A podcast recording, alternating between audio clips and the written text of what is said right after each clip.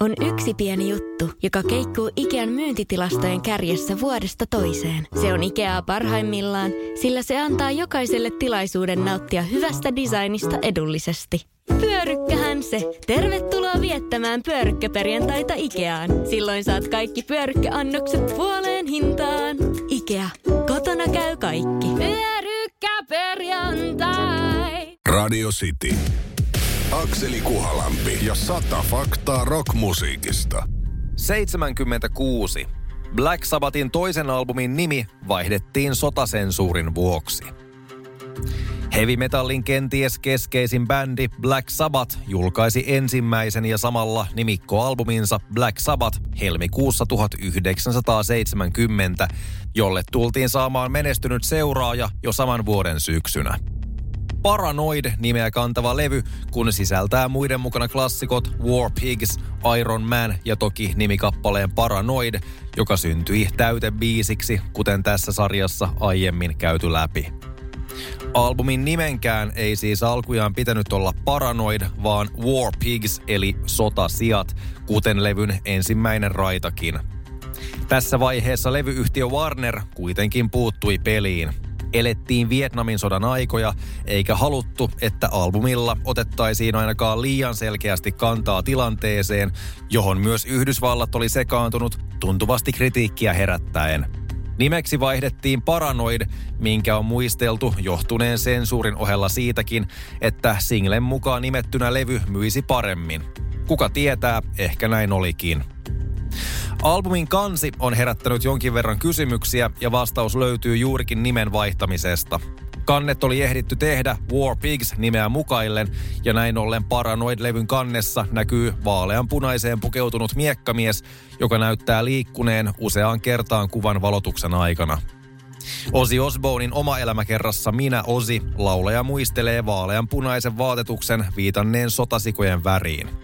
Minkään paranoidin kanssa kannella ei siis enää ollut tekemistä, vaan pikemminkin hahmot näyttivät osin mukaan miekkailevilta homoilta. Rumpali Bill Ward oli sen sijaan korrekti ja oikaisi, etteivät ne ole miekkailevia homoja, vaan paranoideja miekkailevia homoja. Radio City. Akseli Kuhalampi ja sata faktaa rockmusiikista. 77. 1500-lukulainen maalaus päätyi kuuluisaksi rockkansitaiteeksi kahteen kertaan. Ateenan koulu on fresko eli seinämaalaus, jonka italialainen renessanssimaalari Rafael teki vuosien 1509 ja 1510 aikana. Nykyisin Vatikaanissa sijaitseva maalaus esittää kirkkomaisen rakennuksen sisätilaa, jossa on paljon ihmisiä, jotka joko lukevat, kirjoittavat tai keskustelevat. Henkilöistä voi tunnistaa ainakin kreikkalaisia filosofeja, kuten Platonin ja Aristoteleen. Ateenan koulua on pidetty yhtenä Rafaelin mestariteoksista, minkä lisäksi yleisesti ottaen renessanssiajan huippuvaiheita edustavana maalauksena. Teoksen oikeassa laidassa ruskeahtavan oranssiin kaapuun pukeutuneen platinoksen vasemmalla puolella nojailee seinään kaksi hahmoa. Toinen nojaa leukaansa kättään vasten, näyttäen olevan mietteissään, ehkä jopa hieman allapäin.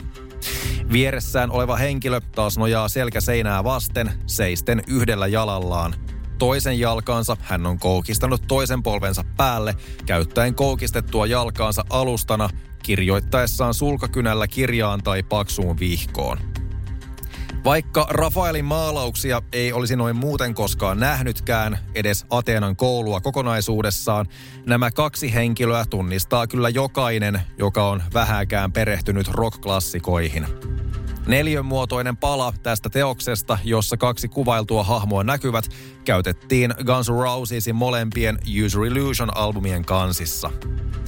Menestyneet rockalbumit julkaistiin molemmat samana päivänä syyskuun 17. 1991. User Illusion ykkösen kannessa teoksen värit ovat keltapunaiset, kun taas kakkosessa sinivioletit, muuten kansitaide on sama.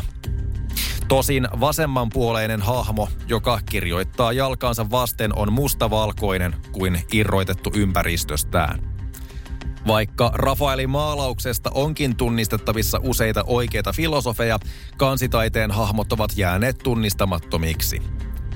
User Illusion kansitaiteista on kreditoitu virolais-amerikkalainen taiteilija Mark Kostavi. Radio City. Akseli Kuhalampi ja sata faktaa rockmusiikista. 78. U2 albumi ilmestyi puhelimiin pyytämättä. Irlantilainen supermenestynyt rockyhtye U2 julkaisi 13 studioalbuminsa Songs of Innocence syyskuussa 2014. Albumi vastaanotti pääosin keskinkertaisia arvioita. Ei mitään, mikä jättäisi vanhat hitit varjoonsa, mutta ei varsinaisesti huonokaan, voisi albumin kiteyttää. Kyseistä U2-levyä on kuitenkin vihattu varmasti kaikista eniten johtuen promotempusta, joka Songs of Innocencein julkaisun yhteydessä toteutettiin yhteistyössä Applen kanssa. iPhonein, iPadin, iPodin ynnä muiden Apple-laitteiden käyttäjien musiikkikirjastoihin lisättiin uusin U2-albumi mitään kyselemättä – iTunes musiikkikaupan käyttäjille, eli käytännössä kaikille jonkun Apple-laitteen omistajille, levy oli siis maksuton, joskin se oli pakko vastaanottaa musiikkimausta riippumatta. Albumi tuli saataville yhtäaikaisesti yli 500 miljoonalle iTunes-käyttäjälle 119 maassa, mitä Applen toimitusjohtaja Tim Cook kuvaili kaikkien aikojen suurimmaksi albumijulkaisuksi. Bändin laulaja Bono perusteli tempausta lahjana ja halusivathan he levittää musiikkinsa ilosanomaa mahdollisimman monien korviin. Siitähän yhtyeessään on ylipäätään kyse, eli miksipä ei.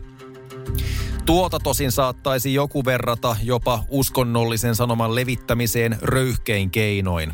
Ainakin hyvin monet pitivät julkaisutapaa omituisena ja ärsyttävänä. Tosin mikäli levy olisi lahjoitettu perinteisessä muodossa, olisi sitä heitelty miljoonittain frisbeinä kaikin voimin niin kauas kuin lähtee. Ympäristön kannalta elettiin siis onneksi jo digikuuntelun aikaa. Tätä faktaa varten täytyy oikein itsekin avata oman puhelimen musiikkikirjasto ja tarkistaa, niinkö se siellä vieläkin on itselläkin. Olihan se kohta vuosikymmenen jälkeenkin, minkä aikana on toki luuri vaihtunut useasti. Ihminen voi siis päästä vanhasta puhelimestaan, mutta ei U2 albumista. On kirouksia, joita ihmisen on vain pakko kantaa. Radio City. Akseli Kuhalampi ja sata faktaa rockmusiikista. 79. Pete Townsendin tuulimyllyliike – Brittiyhtye The Who'n kitaristi, lauluntekijä ja myös ikonisista syntetisaattorikuvioista vastannut mies on Pete Townsend, syntynyt 1945. Townsend nähdään vanhoissa keikkataltioissa ja valokuvissa usein joko hajottamassa kitaraansa tai soittamassa sitä niin kutsutulla tuulimyllyliikkeellä. Tuulimylly-nimitys tulee siitä, että kieliä soittava käsi pyörii suorana olkapään ympäri kuin piirtäen suurta ympyrää. Aina kitaran ohi kulkiessaan käsi osuu kieliin soittaen voimasoinnun. Tämä ei toki ole kaikkein teknisin tai varsinkaan ergonomisin tapa soittaa kitaraa, mutta sangen näyttävä se on lavalla Won't Get Fooled Againin viimeisissä iskuissa – Tuulimyllyliike on yhdistetty sukupolvensa muuttaneen rockyhtye The Who'n imagoon siinä missä kova äänisyys, kaos, kapinahenki ja bändin logona tunnettu maalitaululogo. Townsend onkin taatusti tunnetuin tuulimyllyliikkeen käyttäjä, muttei ainakaan omien sanojensa mukaan ollut ensimmäinen, joka niin soitti. Pete Townsend on sitten kertonut, kuinka bändin alkuaikoina The Rolling Stonesia lämmitellessään näki Keith Richardsin soittavan tuulimyllyliikkeen tavoin. Townsend oli ällistynyt ja seurasi tarkkaavaisesti myös seuraavaa keikkaa odottaen, että Richards toistaisi tämän. Näin ei kuitenkaan tapahtunut ja kävi ilmi, ettei Richardsilla ollut aiko mustakaan ottaa sitä tavaksi. Pete Townsend käytti tilaisuuden hyväkseen ja otti liikkeen itse todenteolla haltuun. Akseli Kuhalampi ja sata faktaa rockmusiikista. Sitin iltapäivässä maanantaista torstaihin 15.30. on yksi pieni juttu, joka keikkuu Ikean myyntitilastojen kärjessä vuodesta toiseen. Se on Ikeaa parhaimmillaan, sillä se antaa jokaiselle tilaisuuden nauttia hyvästä designista edullisesti.